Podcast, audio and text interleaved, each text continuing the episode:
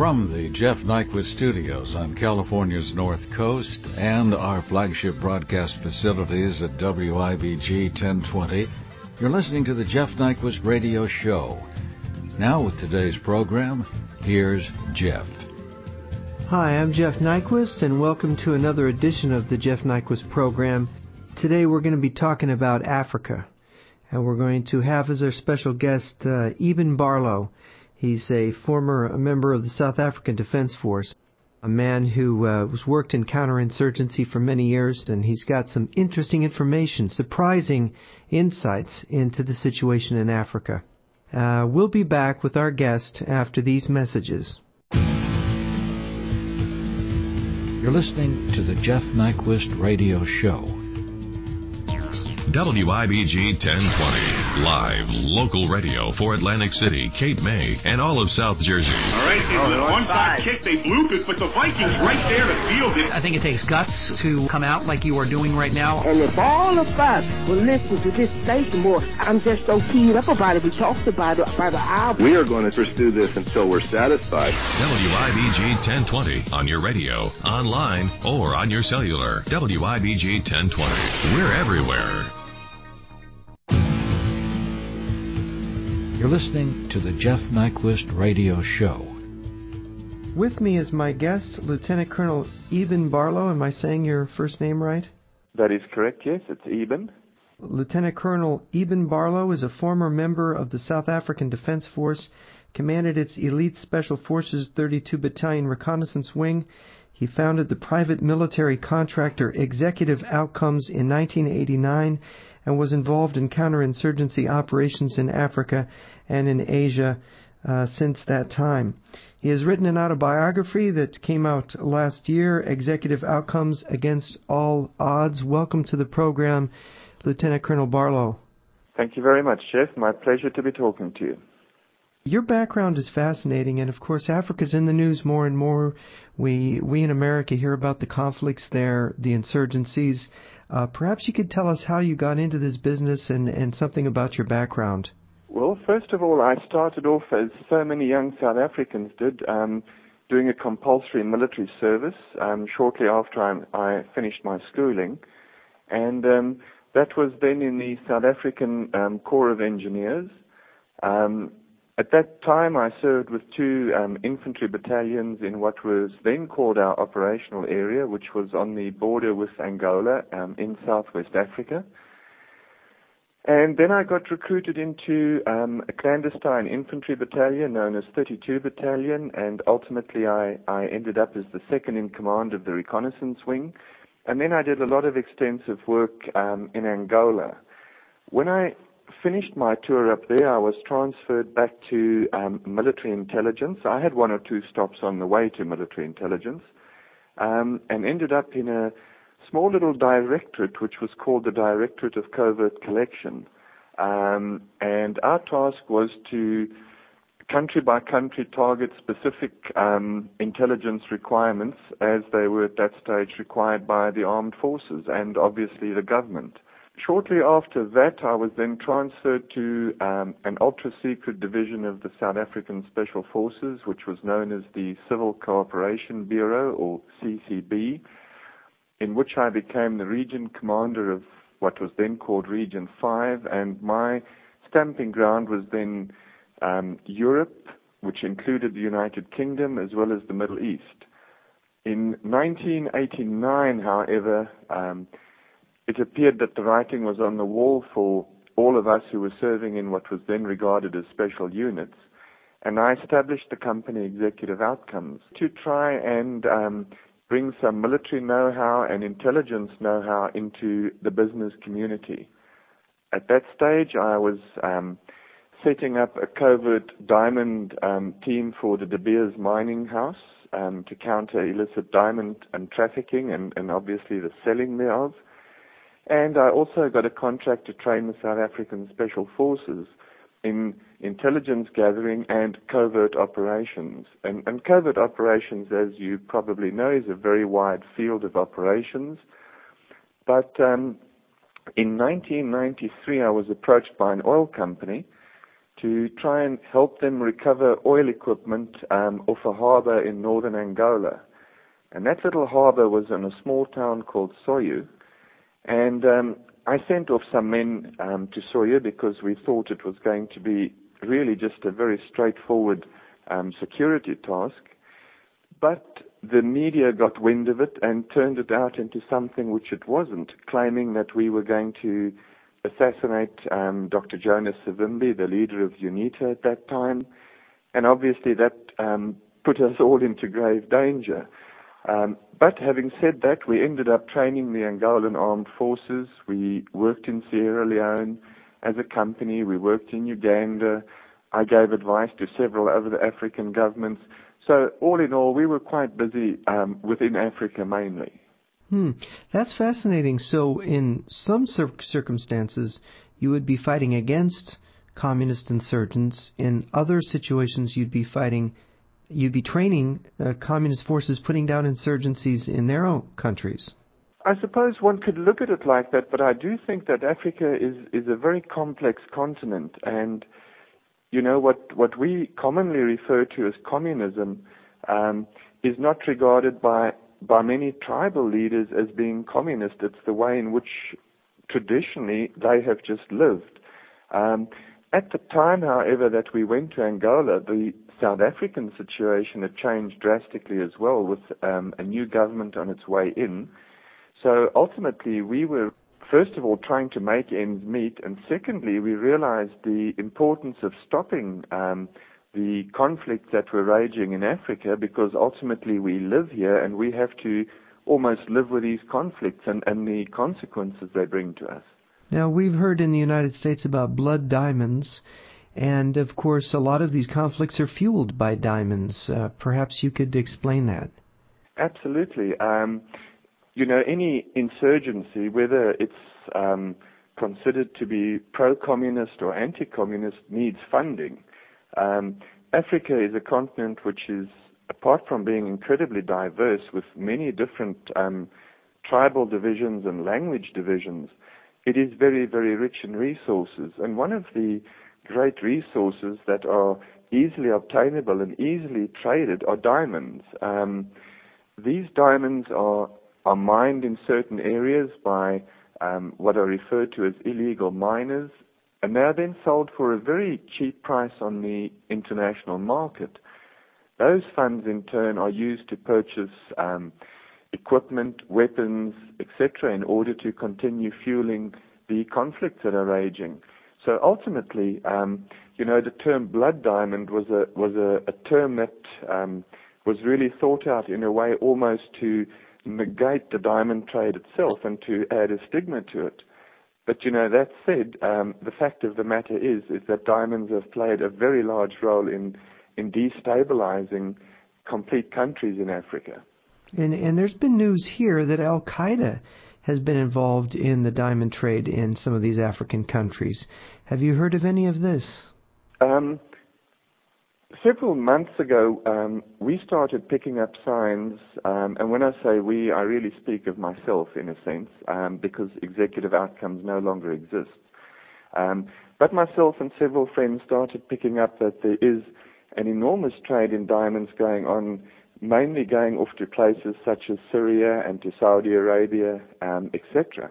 And these are diamonds that are really just passing through no known or acceptable channels obviously the um, proceeds of those diamonds, what they are being used for, I cannot say, but um, it does appear that there is some form of um, cash passing hands for diamonds and that the cash that is being made on those diamonds is being used for other means. Now, uh, just to get an idea of this diamond trade, if we were to look at the illicit diamond trade, I mean, how much money are we talking about? I mean, you've got to be talking about a lot of money if it's able to fuel uh, insurgencies, fuel, you know, pay for weapons and so on? Well, I think, you know, we have to look at very, very vast sums of money. Um, I cannot um, really put figures to it um, which I can confirm, but I can tell you that um, in a little northern Angolan town called Cafunfo, which was really the hub of the diamond trade, um, illegal diamond trade in Angola in the 1995-96 period, um, a kilogram of sugar was selling for $500. Um, now, you know, to, to pay that sort of money, you need money. Um, and obviously, people were doing very good business in sugar. So it does give one an idea that we are talking of vast, vast sums of money. Mm-hmm. And that Angolan War now, that started in the 1970s, and of course the government uh, had its it was uh, headed by the MPLA, uh, and they were fighting against uh, Jonas Savimbi, uh, the leader of UNITA, and uh, it raged. Now, Dr. Jonas Savimbi was assassinated a few years ago, and the conflict was brought to an end. Uh, what can you tell us about that and, and your role in that?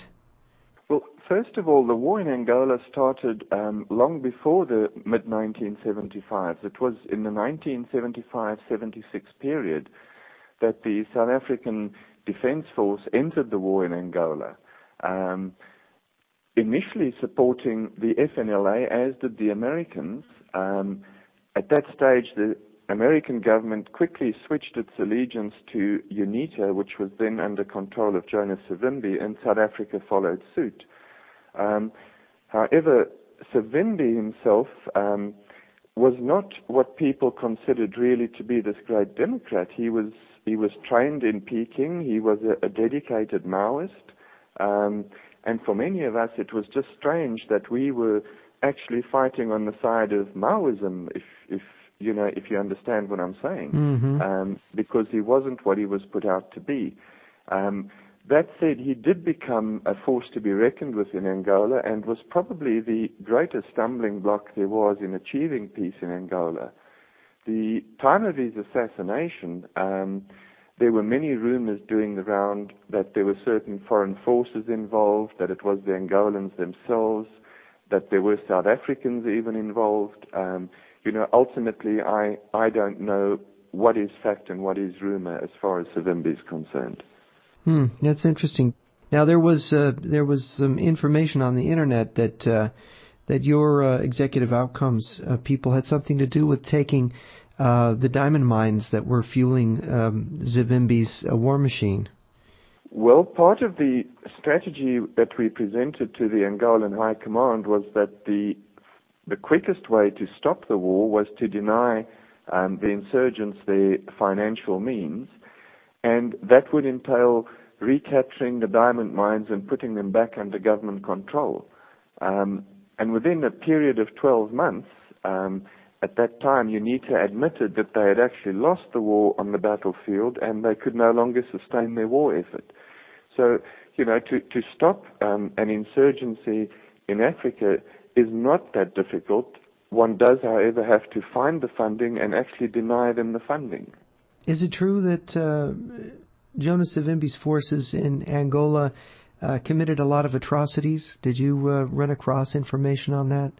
Um, unfortunately, we did, but there I, I, also have to say that it was not only Savimbi's forces that committed atrocities. I think they were committed by the Angolan armed forces themselves at times. Um, I do recall um, one of the um, brigades of the Angolan army, which was called the 16th Brigade, during an advance. Um, my men actually spoke to the commander of the brigade and asked him to stop the scorched earth policy that was taking place.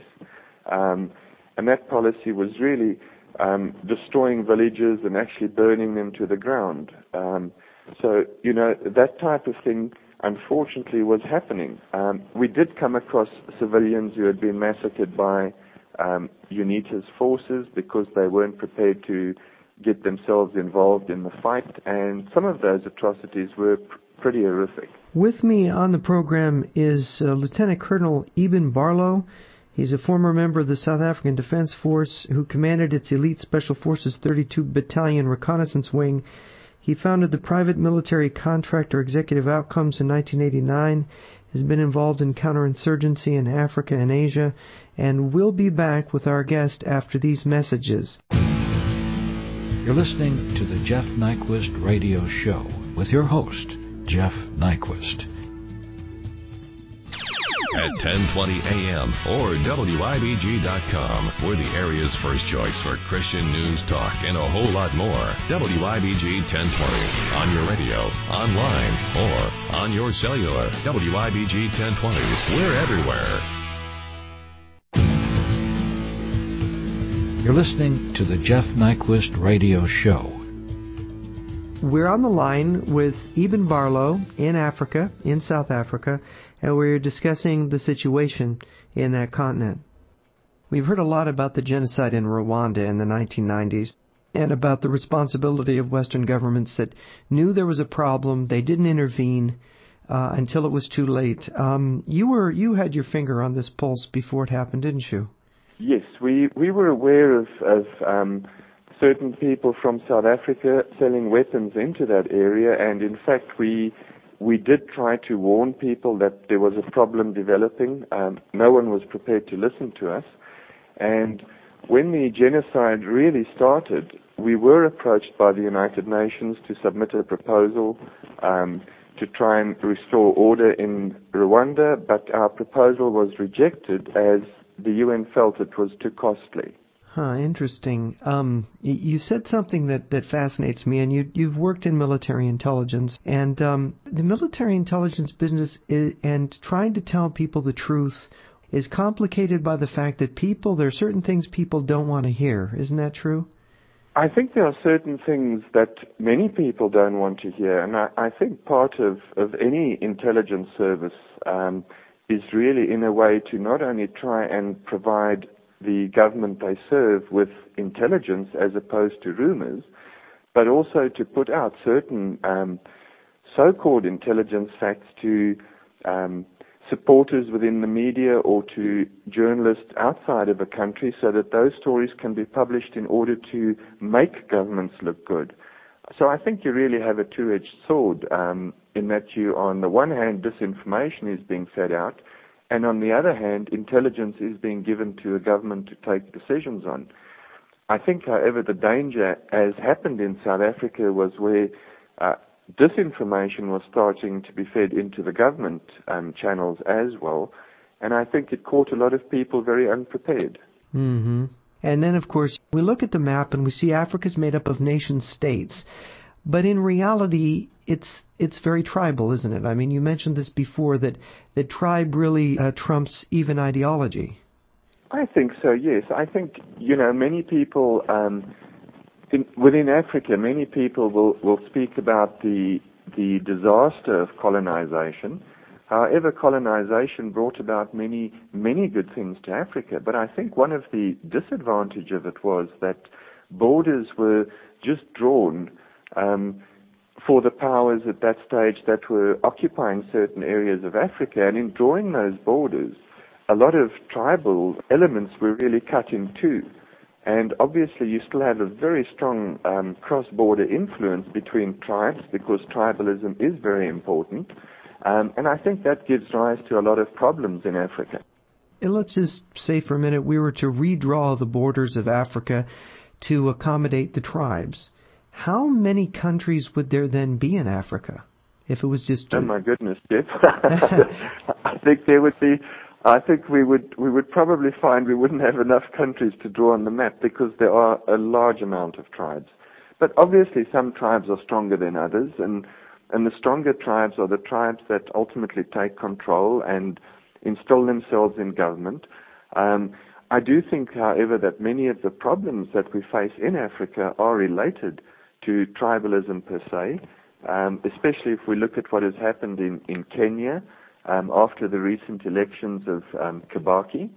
And, and Kenya was um, upheld by everyone to be the model of African democracy. Hmm. Yeah, now look at it. Uh, they're sleeping outside their houses with their machetes ready.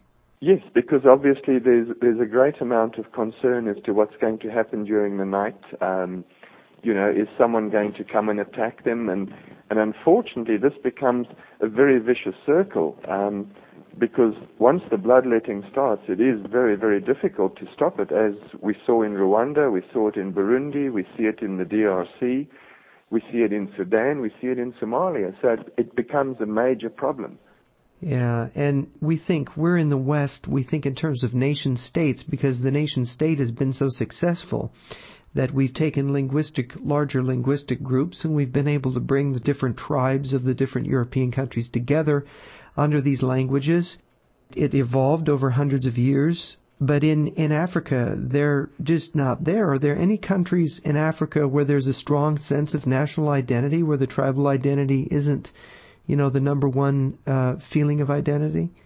Not that I'm aware of, Jeff, and I think that's one of the great tragedies of Africa, um, is that there is still, and are still, these very deep divisions that exist. And, you know, it, it is tribal, yes, but there's also a large element of um, the haves and the have-nots that come into play and the language differences. Um, and even amongst tribes, tribal customs may differ from area to area. So all of these things impact on what's happening. And of course, if you have a, um, have versus have nots psychology, um, you have the danger of one tribe being envious of a more successful one, like you had in Rwanda, where they want to then persecute them or even eliminate that tribe as a as a kind of um, revenge. Absolutely, and that becomes part of the danger. And as we we have moved into the year of 2008, many of those dangers actually seem to be increasing and not decreasing at all. And of course, uh, what's interesting, there's another dimension the elite in Africa, the educated people in the black African countries. Uh, a lot of them are socialists. I mean, maybe all of them are socialists. I mean, you mentioned uh, Dr. Jonas Savimbi. I mean, yes, he started out as a Maoist, and ended up being supported by Ronald Reagan of all people. Um, uh, it's the the appeal of socialism. Is it because the the tribalism uh, comes with a kind of socialist feeling, a feeling of you know I mean, the family is a socialist unit. If Karl Marx said uh, that socialism was uh, each according to his ability, each according to his need, that describes the family. And the tribe is an extended family. So it would make sense that socialism would be sort of the ideology of choice in, in Africa. Is this the case? I think that's a very fair assumption. When we look at different political ideologies, we actually speak of African socialism, which really traces its roots back to the foundations which you have just discussed. Um, within that socialism, obviously, you will now find that um, certain educated people will strive for the wealth um, and they will work to achieve that. But with that comes the envy from those who haven't wanted to really work hard to get there. And that's when a lot of the barriers are broken down because in the socialist system, which has a, at times a very strong leaning towards capitalism, obviously the envy from those who aren't part of it starts developing, and that does create massive problems. Mm-hmm.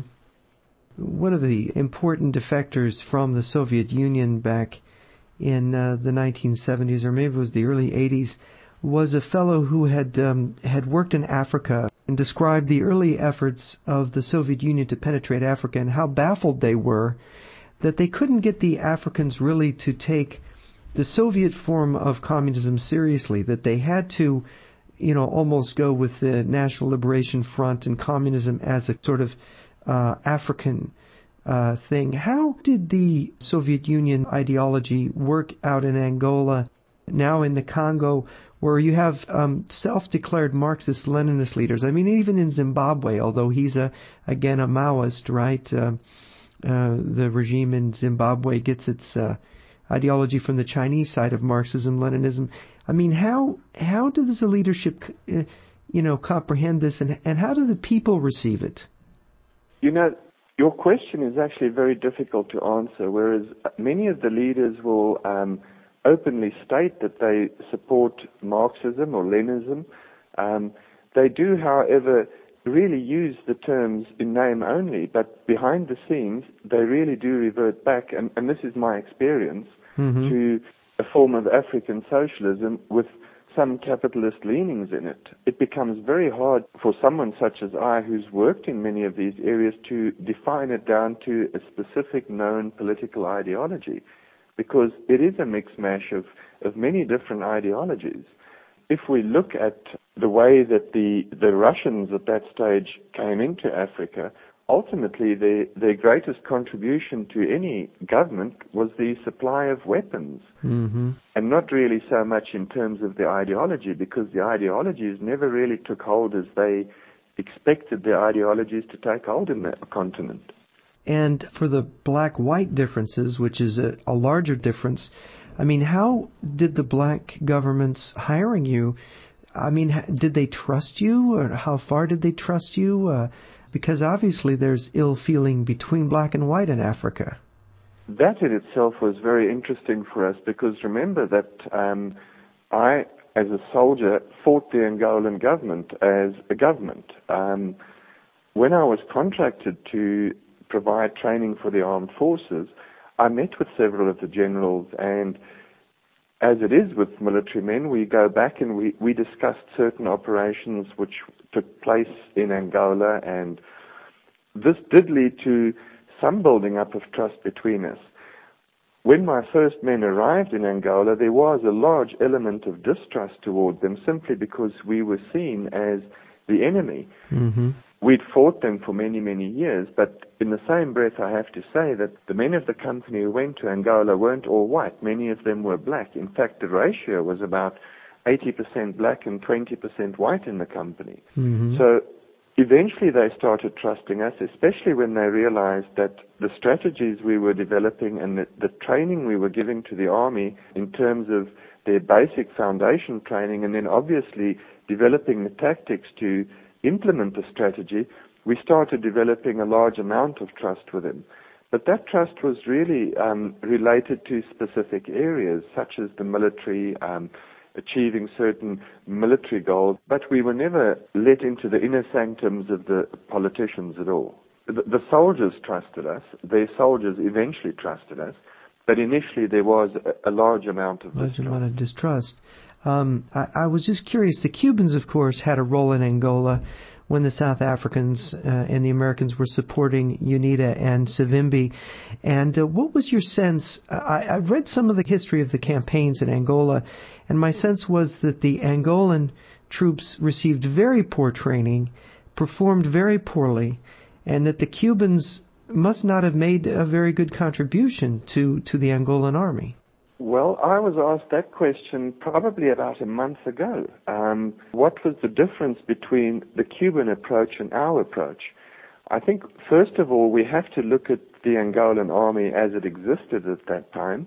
And it was very much an army built through circumstance of war. So many soldiers who ended up in that army didn't want to be there in the first instance. Mm-hmm. Um, secondly, there was a, a huge rush to get men to the front to do the fighting. So the training was poor. But having said that, one of the greatest problems they faced was with the Soviet influence that was then already exerted on the Angolan army was the um, method of communication that commanders were not allowed to take decisions. It always had to be referred back to higher authority.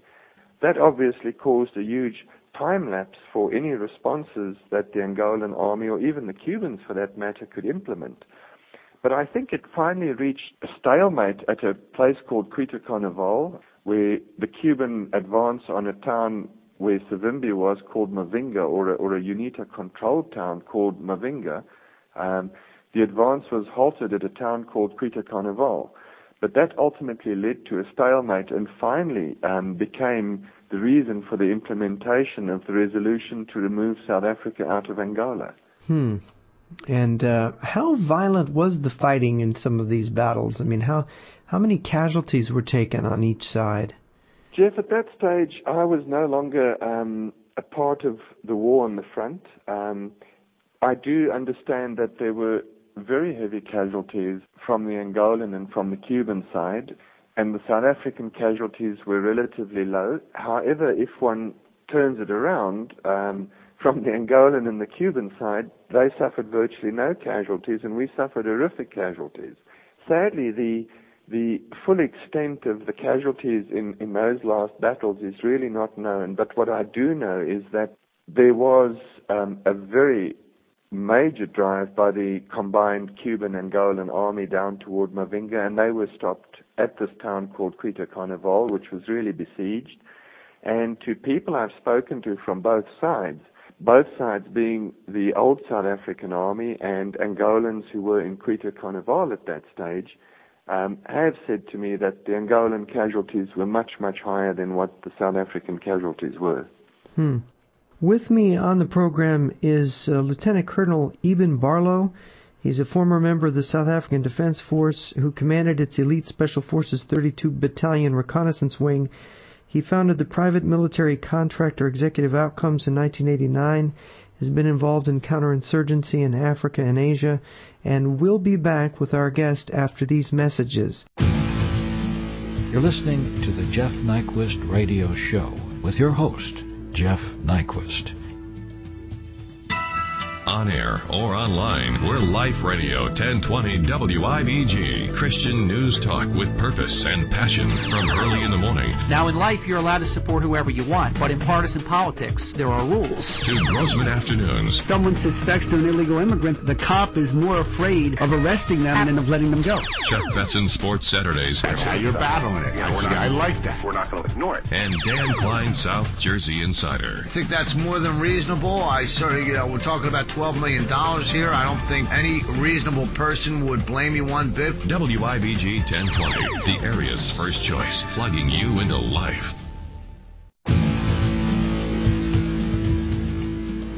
This is Jeff Nyquist. Uh, we've got on the program with us Lieutenant Colonel Eeben Barlow, a former member of the South African Defense Forces and uh, founder of the private military contractor Executive Outcomes. And we were talking about the Angola War and the different wars um, and let's talk about South Africa itself because of the changes there. In the United States, we don't hear much. I mean, we've heard about how the African National Congress took power there and how supposedly the evils of apartheid were swept away. But I, I have noticed that the Chinese and the Russians have had increasing involvement with the South African military. We read about some joint military exercises or whatnot. Um, has the South African military gone into a serious decline now? Jeff, obviously, um, I look at it very subjectively because I was um, released from the military under very unpleasant circumstances. Mm-hmm. so I still look back at what was then the old South African Defence Force and I compare it to what we see now. And I believe everyone will agree with me that there has been a very serious decline in it. Um, I think, however, the Chinese involvement in Africa has followed a, a very different um, approach to what the old Russian approach was, and the Chinese approach is really at, at forging ties and gaining access to resources, and in the process, almost propping up governments financially in order to secure those resources. And of course, we know about Sudan. What other countries is China involved in heavily now? Well, there are there are very few countries that there is no um, presence of the Chinese. Um, but you know, one one has to bear in mind that many African governments find themselves financially in very difficult positions. Um, they find that their countries have been very severely damaged by the um, insurgencies that have taken place, and the Chinese arrive with unlimited bank accounts. And really, most of the governments um, in Central Africa are only too willing to accept funds in exchange for resources. So the Chinese influence is sort of replacing European influence in Africa. Very much so. We just have to look at some of the projects the Chinese are doing, and they are major projects that they're doing all over Africa. Many governments are pleased about this because this type of aid was never forthcoming from the European governments or the US government. It was never forthcoming from the Russian government either. The Chinese have come in, undertaken massive projects, pumped huge amount of finance into those countries' coffers, and the result has been an upswing in many economies because of the Chinese um, entrance into those countries. So there is a there is a positive side for these countries to become more involved with China. Well, I think it, it's a positive and a negative side. I think positive in the sense that um, you know, obviously there are huge developments taking place. The infrastructures are being repaired and, and expanded on. There's financial um, or capital inflow into the countries. And all of those create the impression that business is booming. I think on the downside is, is that the Chinese are really after resources, as many resources as they can get. But in that process, many governments are making themselves open to the Chinese and saying, well, come and see what we have. Um, that creates a problem for the West as we know it, um, because ultimately everyone is interested in the resources of Africa. It is sadly just a, an incredibly wealthy continent which has found itself in a position that is not very enviable. You know, I had a journalist friend who was in uh, Africa a couple of years ago, and he said the Chinese were building a submarine base in uh, Namibia. That I cannot confirm. Um, I'm unaware of that, but I think building bases anywhere wouldn't surprise me. So that the Chinese also see not only uh, Africa as a resource base, but they would naturally want to build military bases to assure their control of the region. Well, I, assume also to make sure that those resources are safeguarded um, at all costs. Um, this becomes part of the problem. The window of opportunity in Africa is gradually closing, and it makes it very difficult for any third party to come in and try and establish a foothold.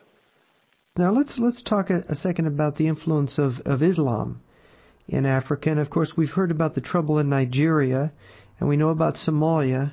Um, how uh, serious is the Islamic situation in um, the different African countries? I think that the, the problem is at its largest in, in what we refer to as East Africa, which is um, the Sudan, Somalia, Uganda, Kenya, um, that area in, in particular. And I think it is it is becoming very very powerful, and it's becoming a major threat to not only other religious groups but also to governments themselves because they're finding themselves in a position where this very rapid rise in Islam is creating a very large um, radical community, which these governments and, and many other religious groups in those areas have become very scared of. And I think that in itself creates a, a very unstable political situation and obviously a, a, very unstable or potentially unstable military situation. And of course, already you have instability. You add the Islamic uh, element into the equation, and then it, it can be uh, even worse.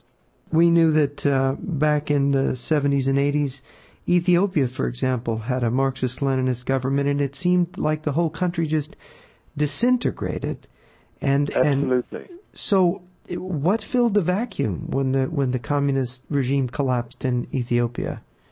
Well, I think we, we, we have to look at the um, very sudden rise of Islam in Africa, um, and I'm speaking about radical Islamic movements.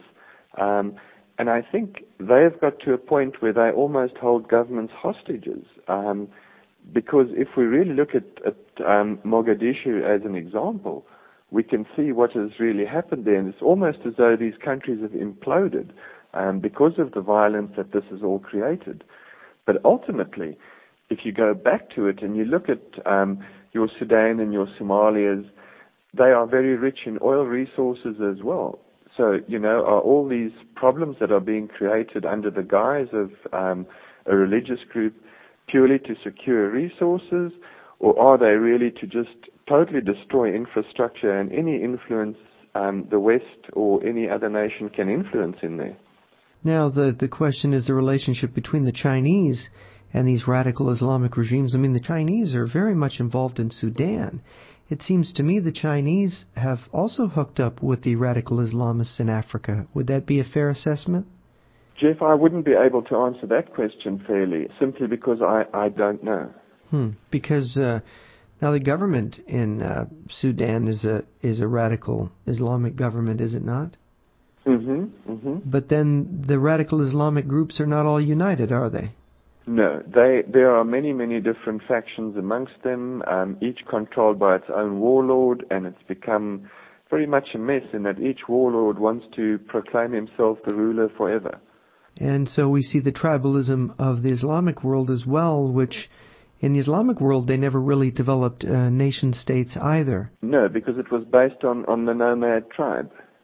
And the spread of Islam in Africa, is it according to tribe? I mean, does a tribe tend to go over as a as a group to Islam, Uh, are some tribes predominantly Christian, other Islamic? Is that how it's working out in Africa?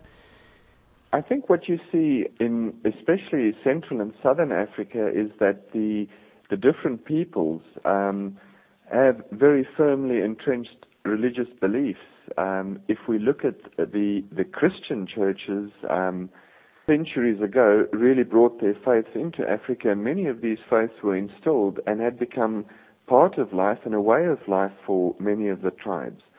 And those people still cling to their religious beliefs and, and try to resist um, the rise of Islam. But it becomes very difficult when you are forced to accept a religion because someone's pointing a gun at your head. And that becomes a, a, a great element of, of problem for many of these people they don't have anything to resist this with. And of course, uh, the poverty in Africa of these uh, of the majority is is is enormous. I mean, we read about it, we see uh, documentaries, we see the pictures. I mean, uh, the, there's just tremendous poverty in Africa. Um, I mean, how would you describe that poverty? I think the poverty is um, almost unbelievable.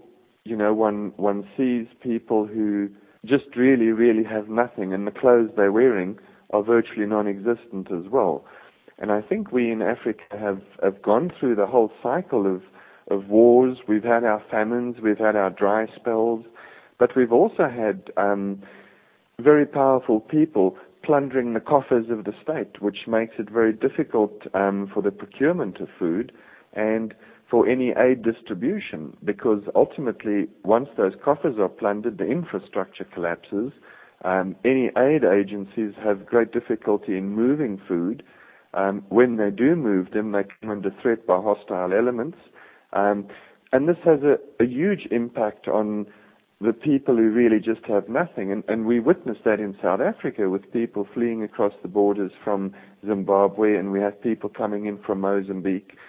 Currently, Mozambique is having huge and devastating floods, and, and people are fleeing, but then they flee to South Africa those people coming in create an additional strain on the South African economy and obviously can and, and has the potential to increase crime dramatically. So it becomes a very vicious and violent circle. Um, mm. I think, however, that the poverty in Africa is something which is very hard to describe. Um, the ratio between rich and poor is at times enormous in certain countries, and you know, as I said earlier, that creates a large amount of envy, and that envy leads to additional problems again. So we, we find ourselves almost in a, in a catch-22 situation as far as wealth and poverty, um, the influence of religions, the influence of different outside countries and, and what they do within Africa, it, it, it severely impacts on us in a very negative way. Yeah, and, and of course, uh, you described the government corruption. I've had a friend who mm-hmm. worked for one of the oil companies in Africa and talked about the, the corruption of government officials in, in most of these African countries. And it's unimaginable. I mean, eh, nothing happens unless you pay uh, bribes to government officials. Well, that is the very sad thing. But you know, then we, we have a look at an organization such as the United Nations um, that was recently exposed in massive frauds themselves. You know, mm-hmm. now when these people come in and proclaim that they are here to to do positive things in a country, and they are the ones that are involved in the largest scams and in the largest frauds that are happening. It really gives everyone cause to sit down and think about what is really happening and, and who's ultimately benefiting from this. Yes, there are governments that are corrupt. Um, I think just we, as as people who live here, have come to assume that you know all governments are corrupt. Some are just more corrupt than others.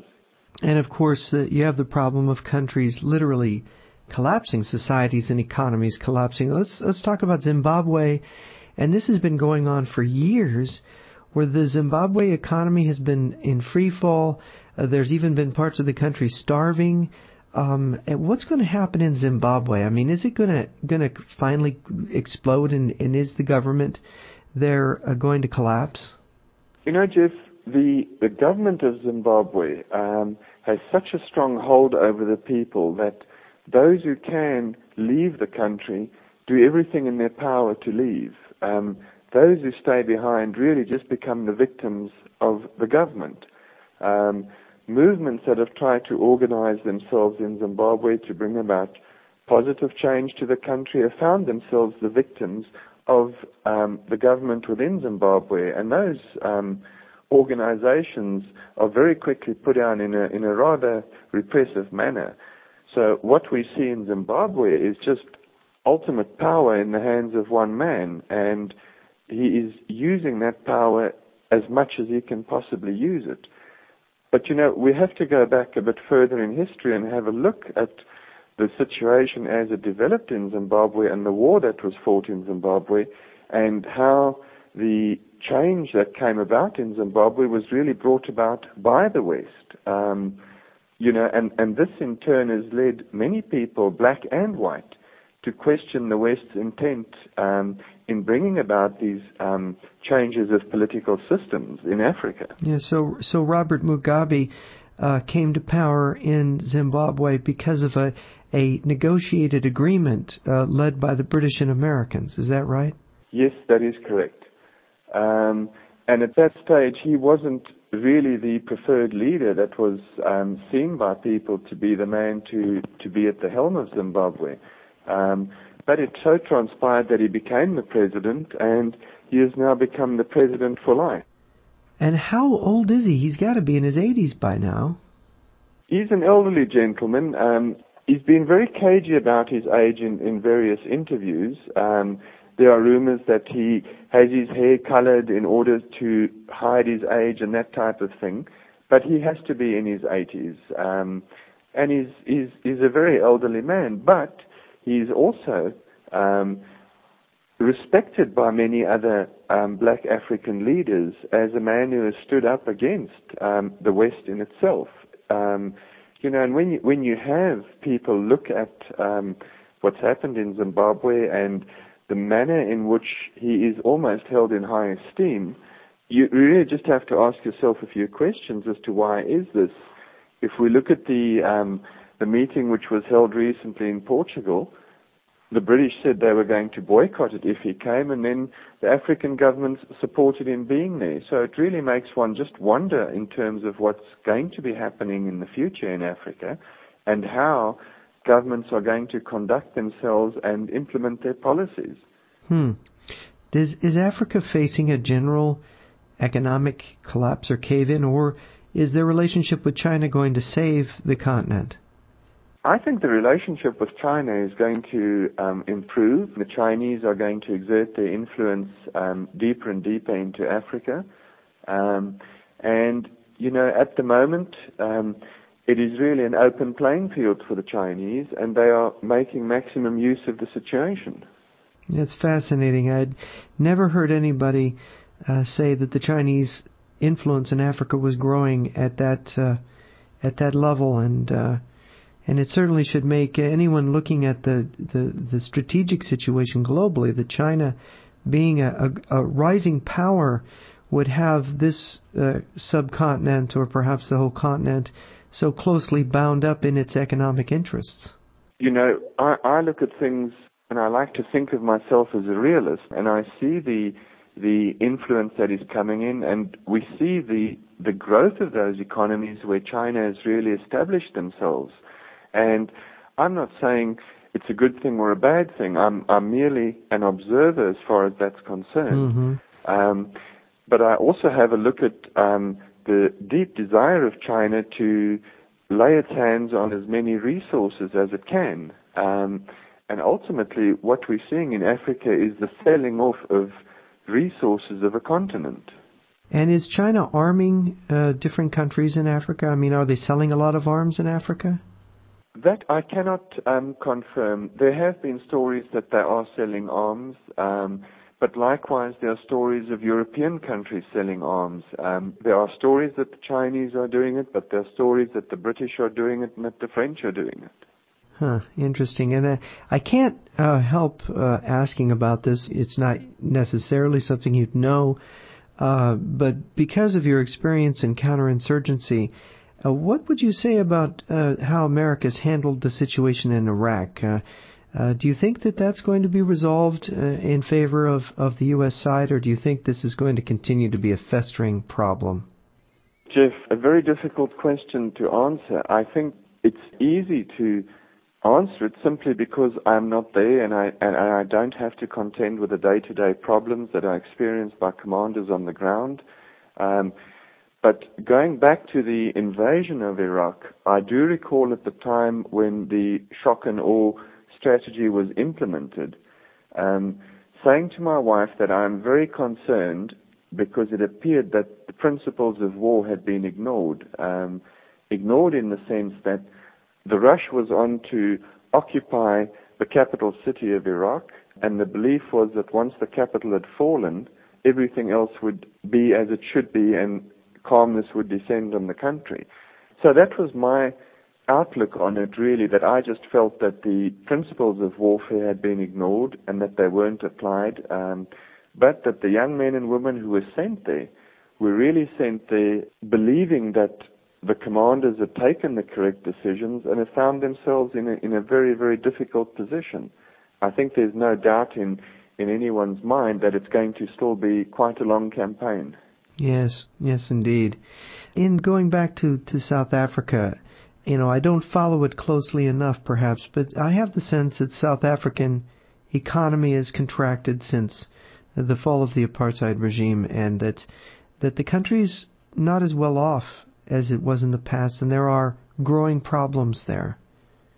Sadly, one of the problems is is having this conversation with you on a telephone line, which is very problematic, to put it mildly. Um, you know, and it's it's a matter of lack of maintenance on our electricity grids or electricity supply grids, um, our communication systems, and we do have problems with those. Um, there are many other problems as well if you look at the South African defense industry, which was once a, a very large and booming industry, has almost ground to a halt.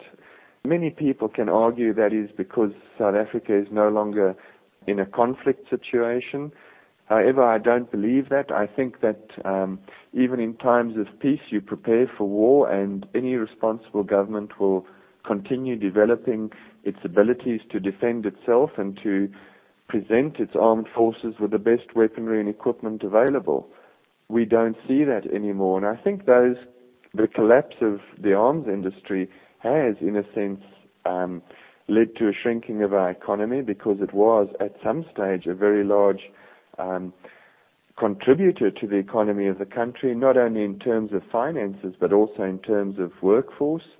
We see many companies closing down at the moment, especially the smaller companies whereas the bigger companies are becoming stronger and stronger, but the, the small traditional companies that employ 10 or 15 people are really having it very hard at the moment. Hmm. So it, it, it isn't it isn't just a general economic decline, although you, you describe the infrastructure of the country being in decline, there must be a fall in government revenues in the country as well. Well, we don't feel it in our taxes. oh, they've increased the taxes. Yes, um, we have in certain circumstances had to face um, increases in the costs of our electricity, which we get um, in terms of our water supplies. Um, our toll roads have suddenly become very expensive to travel on, and all those are forms of revenue generation for a government. Um, but ours have gone up pretty steep. I, think, you know, ultimately that there is, in, in certain sectors of the economy, very definitely a very large shrinkage taking place. But as I said, in the bigger companies, we find those companies being able to actually grow simply because they have the muscle in which to do it now. Uh, well, with me has been uh, Lieutenant Colonel Eeben Barlow, uh, formerly with the South African Defense Forces, and uh, he is the founder of Executive Outcomes, a private military contractor, and now he's sort of on his own and he's just written a book called um, Executive Outcomes Against All Odds. Maybe you could tell the audience a bit about your book and how they can order it. Well, the book was published by a South African company which is known as Galago. It is available, um, obviously, within South Africa, but internationally off the Galago website, which, may I spell it for you? Oh, yes, go ahead. It is www.galago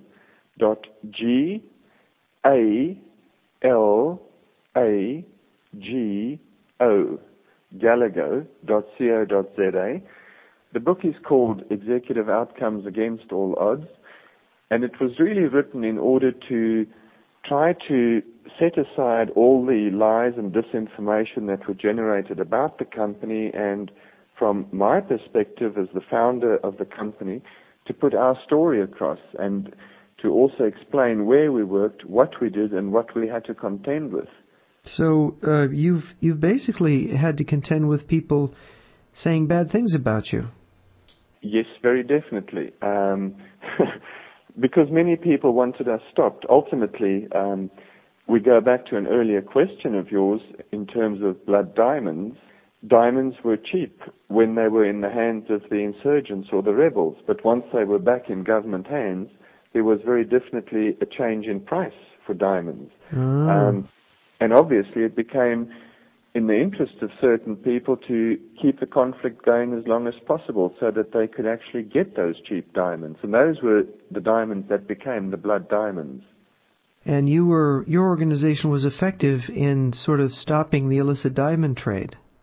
In many ways we were. However, it was not something which some of the larger diamond companies looked upon too kindly because it influenced the prices that they were paying for diamonds as well. Interesting.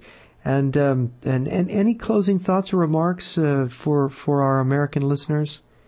Well, just to say that I'm um, very pleased that I have been approached by an American-based um, company, which is known as the Strategic Services Group, um, to help them and to provide advice to American companies operating in Africa. And I think, to me, as first of all a South African, and secondly as an African it's really nice that I can find myself in a position where hopefully I can give good advice to people in terms of their investments into our continent.